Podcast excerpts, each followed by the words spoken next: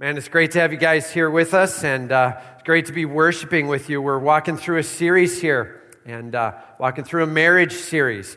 In fact, yesterday we uh, were on our way out to Indiana. My wife and I, we ended up uh, not being able to. I wasn't able to go to Act Like Men. We were taking our daughter out and dropping her off at Taylor University. Alyssa was going out there, our younger one, and uh, she's considering Taylor, and they have a summer program so we dropped our little one off for three stinking weeks, man. That's a long time.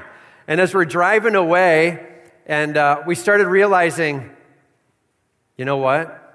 It's like you, me, and the dog now. That's kind of where we are. And as we started talking things through about life and talking through all different facets of life, and one thing we realized, one thing that became very clear to me is we better be very careful with this thing called marriage. Because we start thinking of marriage pretty quickly as raising kids or doing something like that. We think of it as something other than what it ends up really being, which is a husband and wife and the two becoming one. And let's figure that out and work that out with all we've got. And uh, for those of you with littler kids, I'm telling you, someday you're going to be dropping them off at college, and uh, there will be tears on the first one, and maybe tears on the second, and maybe laughter and high fives by the last. I don't know. That's up to you. And, uh, but you know, along the way, it's what are we doing together to build a oneness? And then, Lord, what does this show me about who you are? And uh, so let's just start from the beginning again and say this. Maybe you're single here today.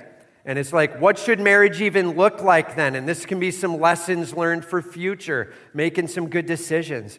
Maybe you're engaged, same thing, right?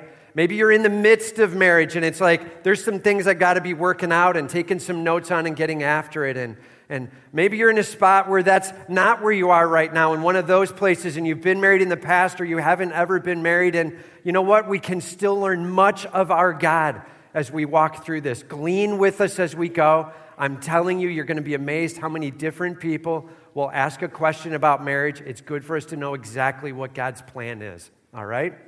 So let's dive in today. We're going to be jumping into the next section in the marriage flow. We talked about spiritual oneness, we talked about relational oneness, we talked about physical oneness. Now we're going to be diving into what does it look like to be a woman of God, a wife of God, and then what does it look like to be that man of God, the husband of God. Those are going to be the next two weeks, all right? So today is going to be a, a godly wife. We've got ushers coming forward. They've got Bibles in their hands. If you need a Bible, just raise your hand. They'll get one to you, all right? We're going to be in 1 Peter chapter 3. 1 Peter 3. So if you need a Bible, just keep your hand raised. They'll get one to you. Be patient there, all right? And uh, turn with us there to 1 Peter chapter 3. A godly wife. A few things we can learn from this passage, first six verses here. All right, first thing. Let your attitudes and actions speak louder than your words. Uh, let your attitudes and actions speak louder than your words. Peter is writing specifically here to the wives, to women, and he puts a hardcore challenge down about action, all right? So here we go. Chapter 3, verse 1. He says, Likewise, wives, be subject to your own husbands, so that even if some do not obey the word, they may be won without a word by the conduct of their wives when they see your respectful and pure conduct. All right? He says, Likewise, wives, now, when we see the word likewise, it's a connecting word. He's tying it back to what was going on before it, all right? And there's a couple of pieces we need to pull out of this prior paragraph that are a big deal. And uh, first of all, we need to note that he's talking to the family unit from bottom to top, all right? So he's going to be addressing all that's within the home life. And so he started out in chapter 2 here, he's talking to um, some of your, your uh, passages say servants, or some say slaves, or, right? Just so we know that's a lot different than the slavery that was in America. Okay, we just have to be really careful with that. These are often people who needed to be able to make ends meet. They weren't able to do it financially in the way that they normally would have. And so they would make themselves available to another family on a full time basis. I'm completely available to you. And they would get paid for that or rewarded for that at some various levels. They were called servants or, uh, in many cases, slaves, all right? And so they would work for a period of years and then they would be released out and they would go back to owning and running kind of their own family, their own life. That was often very typically what went on. That's quite a bit different than what we saw a couple hundred years ago around here, right? Where people would seemingly go to another country and somehow feel they could claim ownership of a human being for the rest of their lives. And uh, it's not that. These were people who often willingly went in underneath it saying, I need some help and some assist here. And so they kind of worked with them. But they were in the family unit. And uh, that's a big deal. They were there on a daily basis. And he's like, Do me a favor. You guys have some roles. And so these servants that were in the household, they had a role. And uh, the, he gives some example to it. In verse 23, he talks about what it should look like. He says, When Jesus Christ was reviled, he did not revile in return. When he suffered, he did not threaten, but continued entrusting himself to him who judges justly. Continued entrusting himself to him who judges justly. That was the call. Trust your God in the midst of whatever you're going through. And uh, all too often, we make it a human to human thing. We want to make it a war zone. It's horizontal completely. And, but God's in the midst. What does He have to say about it, all right? And trust yourselves to God. That's the battle cry here, coming at the end of chapter 2. Now he gets to chapter 3, verse 1. Likewise, wives. Okay? So entrust yourselves to God. He's got some things going on. Like, you don't know how bad my marriage is, man. I'm suffering. And, uh, I, I hear you in that, and uh, we don't want to make light of that. And uh, there can be some very rough things going on, but we do have a very clear example from Christ. Continue entrusting yourself to Him who judges justly. Lord, I'm trusting you in this. Lord, what does it look like for you to be in charge of my life? All right?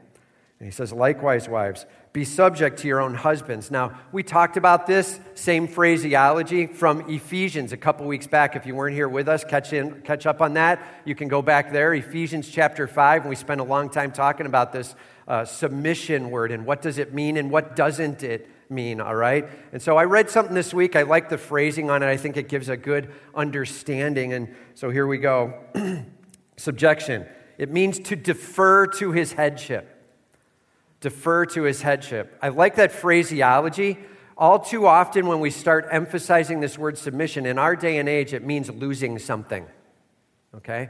But there isn't a losing of any value and any purpose and any design that God's given. In fact, there's simply a deferring out to God saying, Look, I'm putting this one in charge as head of the home. And that means he's going to have to answer for how the home runs. Okay, so every guy hearing me, you need to answer to God for how your home is being run. All right? That's you before God. That's what headship is. It's not cool. I get whatever I want. Like, it's not that. It's God before you. I will lead this home in a way that honors you, that raises up our kids to trust you, that leads my wife in a way that sees your hand of love and care into this home. Lord, may you be honored by what we do as a family. You lead the home, okay? And so, guys, that's our job. Ladies, it says here to be subject to your own husband, not to somebody else's husband, right? Not to guys in general, but to your own husband. There's a headship within the home going on. And that's a big deal. Everybody just say that's a big deal. It is a big deal, man. Headship. It's a huge deal in Scripture. God puts in charge, and who's in charge, he will hold accountable. And we need to help that headship, whatever it might be. Maybe it's at work and you're working for a boss, and wherever that headship lies, you're helping that headship to get accomplished what they're trying to accomplish, that God might be glorified as to the Lord. Okay?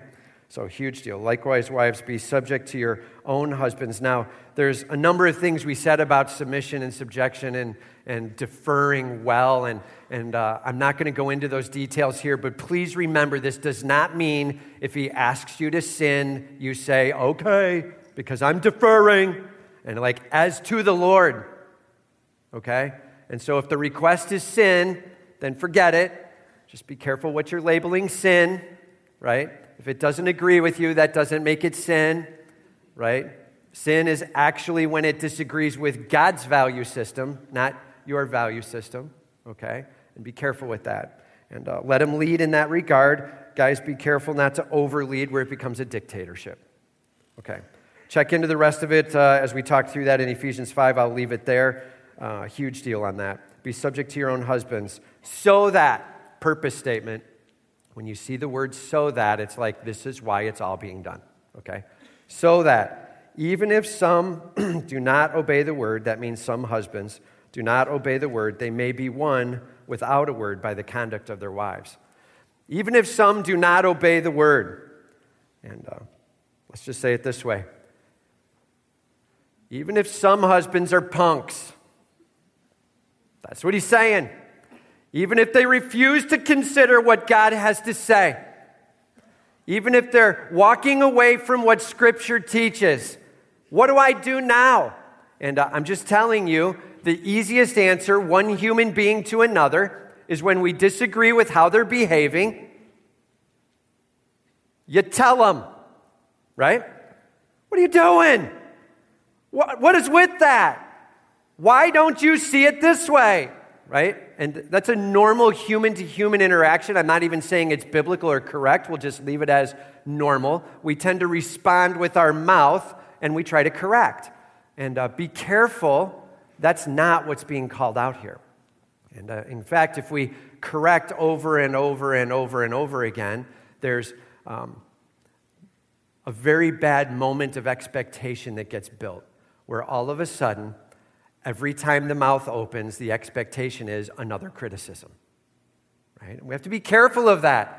Are we building up an expectation that every time I speak, I have something negative to say about you and I'm trying to correct you into where you're headed?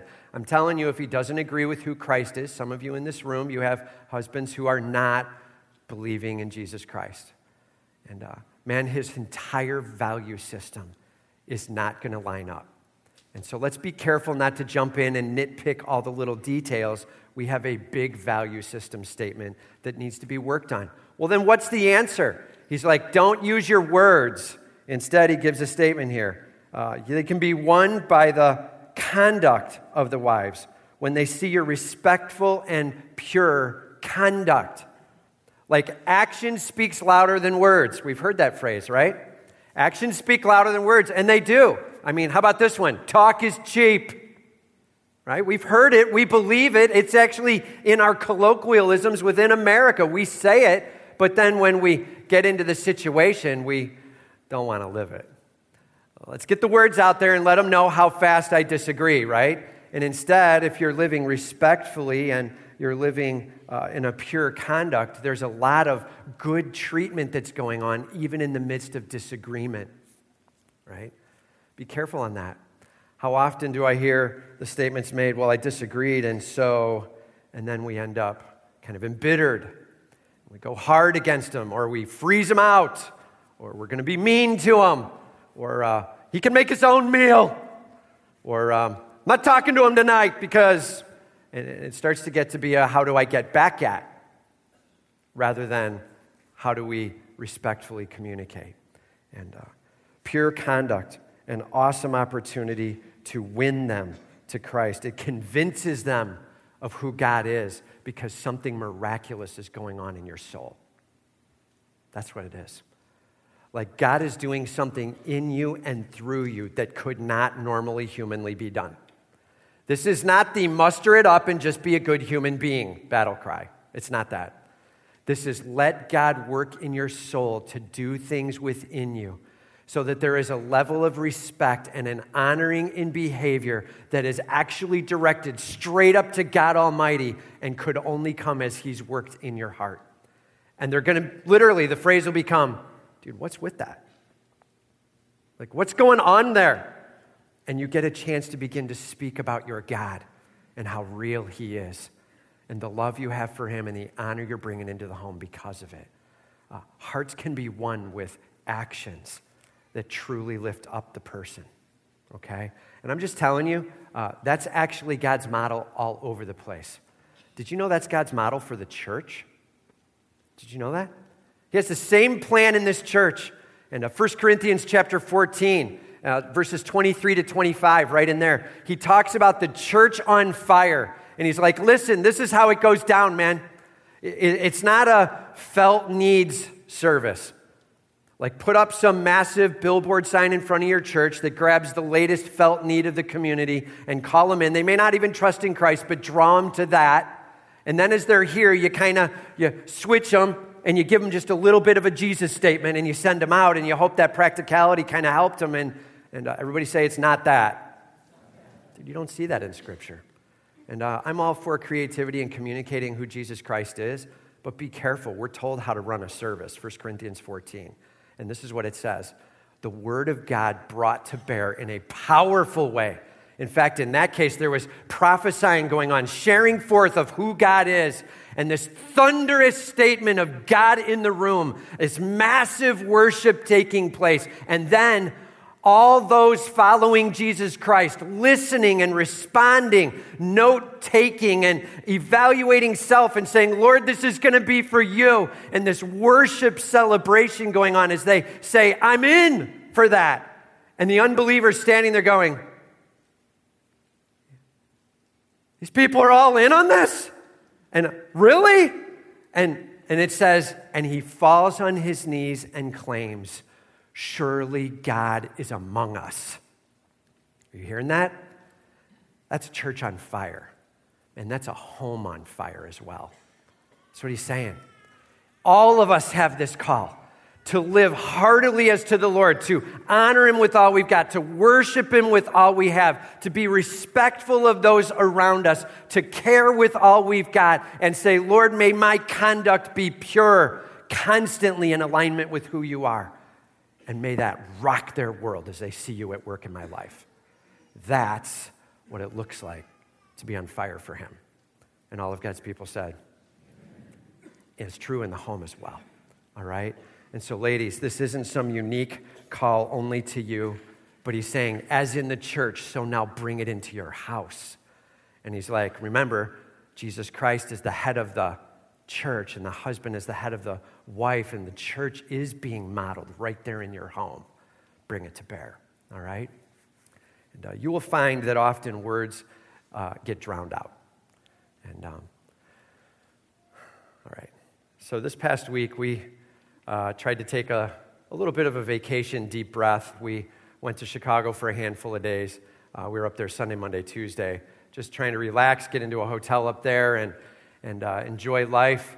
Um, Hawks played Monday night, so we thought, ah, we can watch the Hawks. Alyssa and I care about watching the Blackhawks. Jana and Megan um, didn't know they existed. Uh, but uh, so the two of us wanted to be able to see it. Of course, that was a night that the Hawks lost. And uh, it was also a night that we found out that our hotel room decided that it wasn't cool to put the Hawks game on in the hotel TVs. So we had to, I had to take my 16 year old girl down to the bar to watch the Hawks. And uh, so we're sitting there. I ordered a $7 lemonade that tasted like bug spray. I'm not sure. And, uh, and somehow, in the midst of this process, we got unbelievably sick. There were three of us that went down. Jana did not get sick, but three of us who had head colds and fevers. Megan started running this high fever overnight. This is our vacation, man. And we're like, we're walking back from the, uh, we had gone out to lunch and we were walking back up to go to the lakefront and we're like, we can't make it. So we just went to the hotel and laid there. And uh, this was our vacation. We're like, oh, it's great to be together. and, uh, right? And so we're laying there terrible. Jana was feeling the best and she has a broken foot. She's walking around in this what do you call it? Some kind of boot thing. She's got some stress fracture. On her way up, I'm like, this is going to be terrible. Jana's got a stress fracture. It turns out she was the one doing the best. She's like, let's go. And the rest of us like, you got to be kidding me. No way. I don't want any food. And so we're laying there that night. Well, okay, so one thing we did do is we went to Ed Debevic's together. Have you ever been to Ed Debevic's? Okay, their motto is, we're to be as offensive to you as we possibly can. Isn't that funny? That's their motto. They try to get it laughing and joking and making fun of, right? And so, one thing you need to know about my wife is um, I love you, hon. and so, when we go to restaurants to order, what they put on the menu is never correct. Something always needs to be adjusted, right? There's always something. If it's a little as maybe just the dressing on the side, please, and, and could you not include this and not that, and don't do this and don't do that. And so there's usually a little bit of detailing to it, okay? Man, you don't want to do that stuff at Ed Debevic's. you know what I'm saying? And she's like, So, could I have and this and that and the other? Here's the other thing. Jana, you've seen her sing up front. She can sing, man. She can bring it, big voice, right? But when she's talking, she has this soft voice. And then when you get in restaurants and the volume lifts up, she still has the soft voice. And so it always goes this way. I'll have a microphone. Sorry. What would you like to have, ma'am? I'm like, she'd like the chicken. Right? And so she goes, he comes up to her again, and, and she's like, I'm like Ed Debevic's, man. You don't do that stuff, right? She goes like that. So he's, he goes, Did it talk? did it? I'm sorry, man. What did you say? And, and then she says it again, and he misunderstood. He wrote down the wrong thing. And uh, yeah, he wrote down the wrong thing. Now it goes on a little bit longer, and she has a few other things to say. Now he ends up coming back with the wrong meal, right? And she says, I'm sorry, I ordered chicken, not a burger. And, and he's like, he's looked at her like, now you're jamming me, right? Because I'm correct on this. And he's, she's like, no, seriously, I did. And he goes, great. So the micromanager has another change to make. and takes the chicken back, and we never did get that thing. It took so long to. So, in the end, the bottom line is we ended up having a lot of fun getting laughed at, getting mocked, and voices barely being heard, and the way we finally did communicate to him was with a lot of pointing and a lot of patience and a lot of, right? I'm just telling you, you can have a lot of fun in life, but you're going to have to realize pretty fast, oftentimes, language fails. It just falls short, man. Words. Stop going to words all the time and start going to the modeling of living it. And may God be glorified through you. The church is to live that way. Our families are to live that way. And, look, I'm all for clarity and truth, but at the same time, I'm all for pure conduct and deep respectfulness. That's what we're called to. And ladies, that's what it looks like in the marriage. Simple question now How are you doing at respecting? How are you doing at living purely and honoring your husband as head of that home? How are you doing? Time for us to head that way, okay, ladies? That's number one. Number two, commit to having and revealing a gentle and quiet spirit. Commit to having and revealing a gentle and quiet spirit. He says, Do not let your adorning be external, the braiding of hair, the putting on of gold jewelry, or the clothing you wear, but let your adorning be the hidden person of the heart with the imperishable beauty of a gentle and quiet spirit, which is in God's sight very precious. All right? And uh, he says, Do not let your adorning be external. Let's break this down a little bit. This word adorning, it's in the original language, it's the word cosmos. All right? Do you hear that? And so, for God so loved the world, for God so loved the cosmos. Okay? It's the same word. For God so loved the world. And he's like, ladies, do not let your world be about the putting on of the external. Okay? The best way to understand this is it's those things that you put together and set in order. The world as we know it is the thing that God sets in order.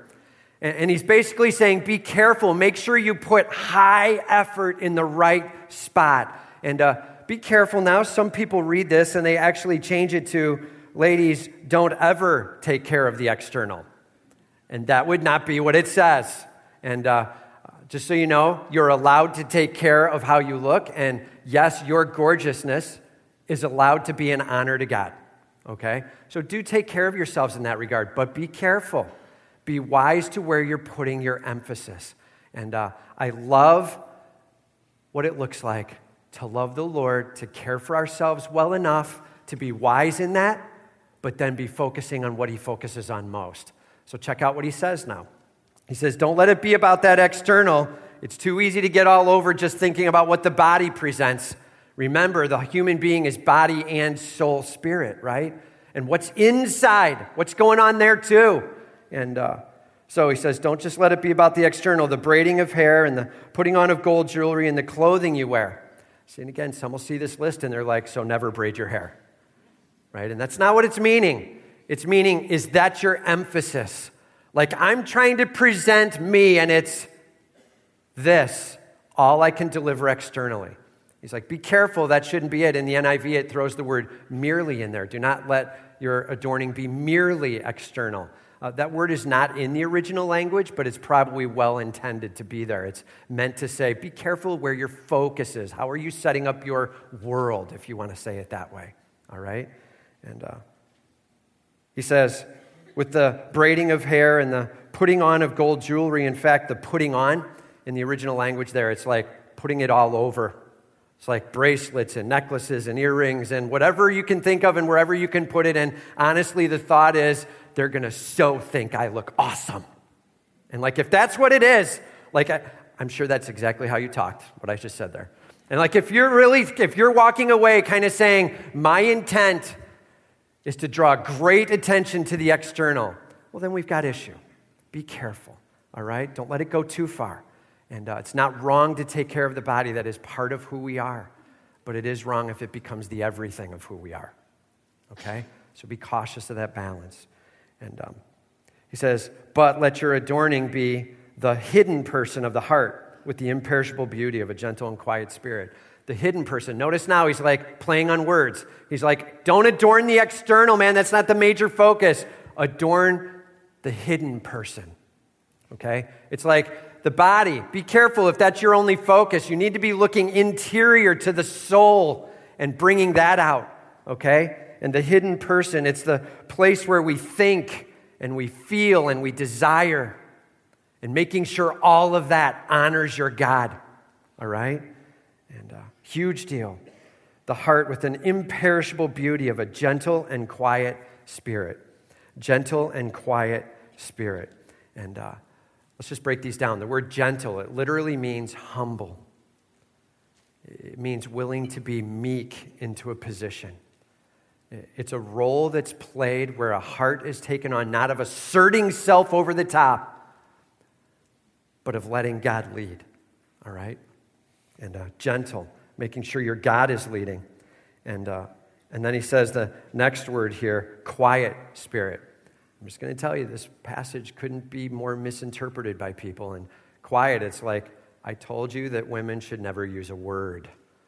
And that is not what this means. That's missing it. That's not what it's saying. In fact, the word quiet, just so you know, is also used of men in three or four other passages as well. All right? And so, what it means is a rebelling against, a kicking back against. It's speaking to the same context, allowing headship to lead and letting your God be over it all and entrusting yourself to God. Okay? That's what it looks like. And I'll just tell you this the, the word um, quiet used of men 2 thessalonians 3.12 work quietly earn a good living or uh, 1 thessalonians 4.11 live a quiet life and mind your own business is basically what it's saying there okay be careful and uh, 1 timothy 2.2 pray for your leaders and lead a quiet life all right can you hear it over and over, both of men and of women. Be careful. This quiet applies to both of us. It's don't kick back against that which God has placed in charge. Be careful. Headship and be wise to it. It's not don't ever have a word. Remember, when he designed Adam, he wasn't like, we're done. He designed Adam and Eve and said, now, very good. Right? And so, absolutely a partnership and a teamwork and a togetherness but there's a way to partner where we're respecting, and there's a way to partner where we're rebelling. This quiet is like be careful of the rebelling, the pushing, the constantly demanding your own way. Be careful of that, all right? So that's that. Uh, humble and meek with no threats, continuing to entrust. Well, what if my husband is sinning? What if he's sinning against me? And I'll just say Matthew 18 is pretty clear on this, all right? If there's a sin, it's we confront them. Matthew 18, starting in verse 15, and it goes to verse 18. If a brother or sister sins against you, go to them. And if they don't repent, then you come with a pair of witnesses. And so there's a way to talk through what it looks like to work out the sinfulness, all right? It's not go head to head and demand my throat's going. This is part of my cold. It's still with me, so thanks, babe. So now we'll see how it goes with a cough drop in. Here we go. Oh, my word, what are these? I think they're grapefruit or something. Wow. All right. Here we go. So uh, I've totally lost my place at this point. Uh, blah, blah, blah. Yes, and we got that, and uh, we're doing good. The hidden person of the heart with an imperishable beauty of gentle and quiet spirit. Please hear me now. Imperishable beauty. He's like, work on the heart. That lasts for eternity. The work that God does in your soul lasts for eternity. The work of the body fades, all right? so be careful with that. Okay? Imperishable beauty of a gentle and quiet spirit, which in God's sight is very precious. Very precious. We're going to try water now. So, he's like, hey, just so you know, some people think gold is precious. That's why they put it on, right? and they're trying to decorate themselves with what they think looks uh, very expensive. They're like, You wouldn't believe how rich I am. Let me show you. Did you just hear about this person who got robbed yesterday or the day before? Here locally, $100,000 in jewelry was stolen. 100,000. Enough said on that. Let's move on. And, uh, like, where do you put your value system? And God's like, let me tell you where I put mine gentle and quiet spirit. And uh, that's where it's at precious and priceless. And, and um, ladies, here's my request watch yourselves. It's heart check time. And uh, all too often, we get into a basic statement of modesty where we simply just start talking about physical externals. And let's talk about the heart for a moment, all right? So here's a few words I wrote down. It is okay to appreciate beauty. God designed you to appreciate beauty. And uh, it's an amazing moment when a woman walks in a room. Invariably, you end up seeing something that can be decorated up or prettied up in some way. All right? And we appreciate that, and you have insight into that. That's great. Uh, it's not wrong for you to see that in your own life. Um, just be careful. Are you seeking to reveal the money that you have or the body that you have by the way that you're dressing? Are you seeking to reveal the money that you have or the body that you have by the way you're dressing. And uh, maybe I'll say it this way beauty is so much more than just revealing the sexual. So much more. So here's a few words I threw out before uh, four C words color, creativity, class, character. Man, your clothing can model that. Color, creativity, class, character. Start getting creative in how you're going to express beauty. Be careful, the world's going to express it with less and less clothing, more and more body reveal. That's the world's view. And uh, your view hey, man, I'm dressing up the heart for my God. And I'm going to express some level of beauty with what goes on externally. And uh, be careful with that. So many of you already get this, and uh, some of you need to get it more, and you'll figure out who you are as days go on. All right? Uh, let me throw one more test question. It is not to draw the lust of the guy or the envy of the girl. You are never dressing to draw the lust of the guy or the envy of the girl. You are honoring your God. That's what it looks like. Not the lust of the guy, not the envy of the girl, but the honor of your God. Every single morning, waking up saying, Lord, how can I honor you with what I dress with? All right? That's what it looks like to begin to manage the external and now go after the internal. Huge deal. So there was a commercial that was created in 1997. Became utterly famous. It's been used over the last 18 years by MasterCard. It has not stopped. It has become totally famous. I made something up that kind of follows the guideline of it. It's still running today, so here we go. Latest hairstyle $70. You know where I'm going? Earrings that show, you off, show off your new haircut. $100. Those are some nice earrings, right? Gorgeous new dress, $100. Gas to get to church, 10 bucks. A heart of humility that places God first, priceless. So that's what he's saying. This is just a MasterCard commercial, man. That's all he's doing here. He's like, I'm just telling you, it doesn't really matter what's going on with the, the money spent. That's low end when it comes to compared to the heart. Priceless. May God be glorified.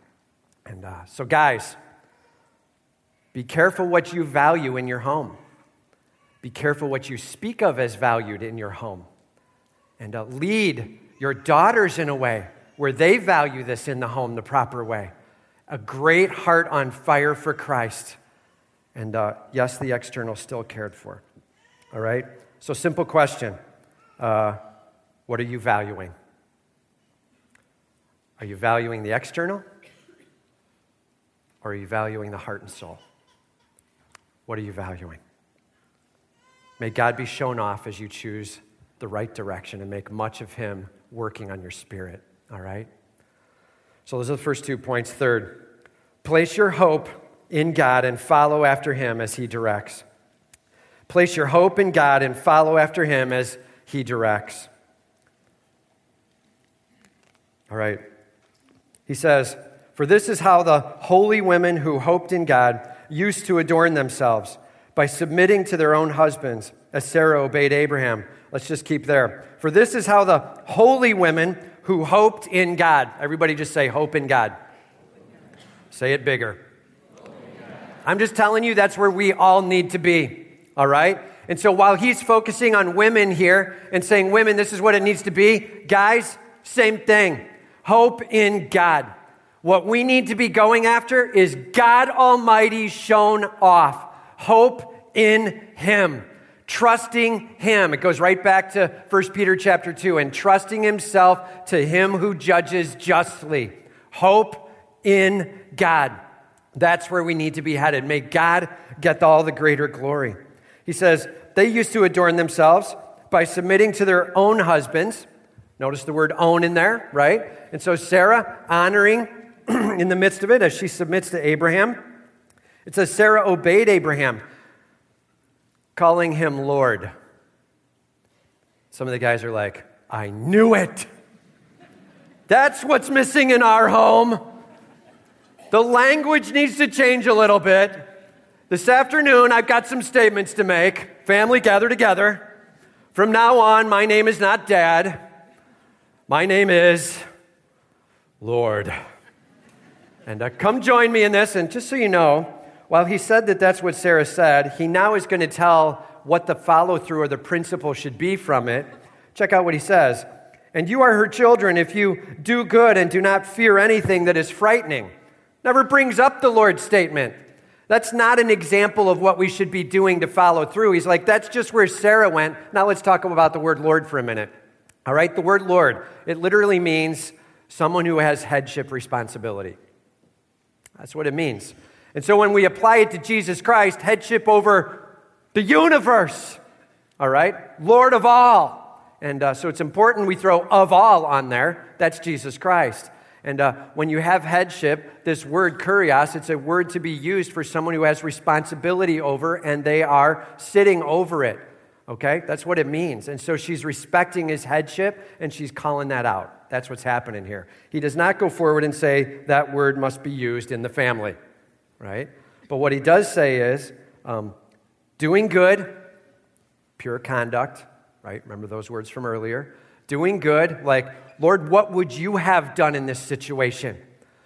Lord, what does it look like for me to honor you by following you the best way I can? Doing good, and then the next piece and do not fear anything that is frightening. Do, do you hear the conflict in that? Like, that's a big deal moment. Do not fear anything that is frightening. Well, it's frightening. Why wouldn't I fear it? Right? Like, that's the natural response. And he's like, I'm telling you this. May God work in your soul to do something amazing. Human response fear to something frightening divine response dude, that thing's not shaking me at all. I've got a God who's bigger, and I'm entrusting myself to Him. And uh, how do you know who you're entrusting yourself to? Because at that level, whatever happens there fears you. What you're afraid of is what you're entrusting yourself to. Let that settle. So uh, I'm afraid of what the people think around me. Then you've entrusted yourself to popular opinion, right? Be careful what you're afraid of and watch what shakes you.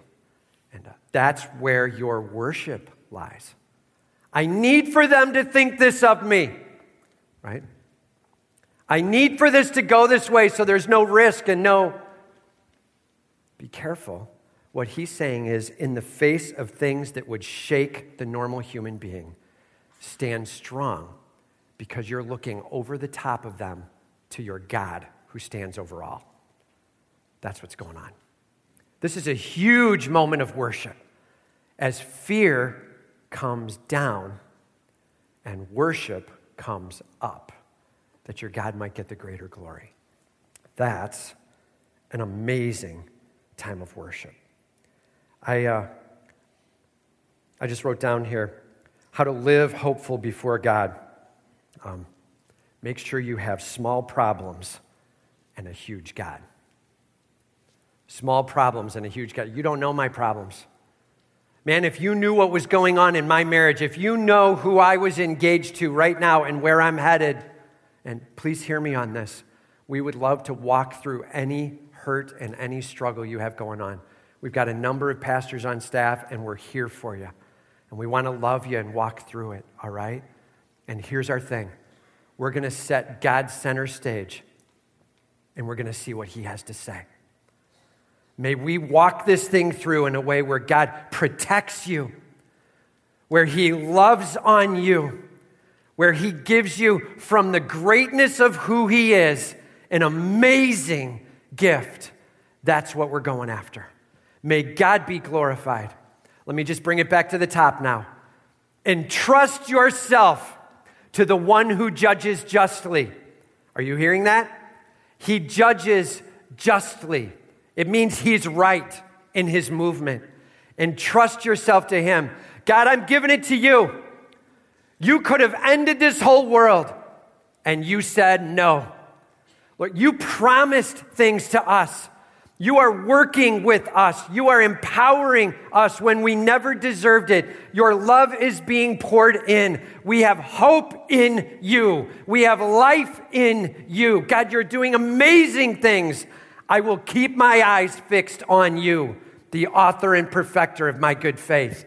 Lord, you are my king, and I will live accordingly. Man, that's what it looks like for Jesus Christ to get the glory we need to understand this. He is God Almighty. He does promise amazing things, and He always delivers. That's our God. My simple question to you is this Are you ready to entrust yourself to Him? Are you ready? It's not an easy call because the next thing you do is you'll say, Oh, yeah, I'm in. And then you get home and something goes a little sideways and you feel dissed on. And in the midst of being disrespected or not cherished, we start raising up against it and go, hey, didn't you listen today? Aren't you realizing what you need to be or do? Or didn't you hear last week when?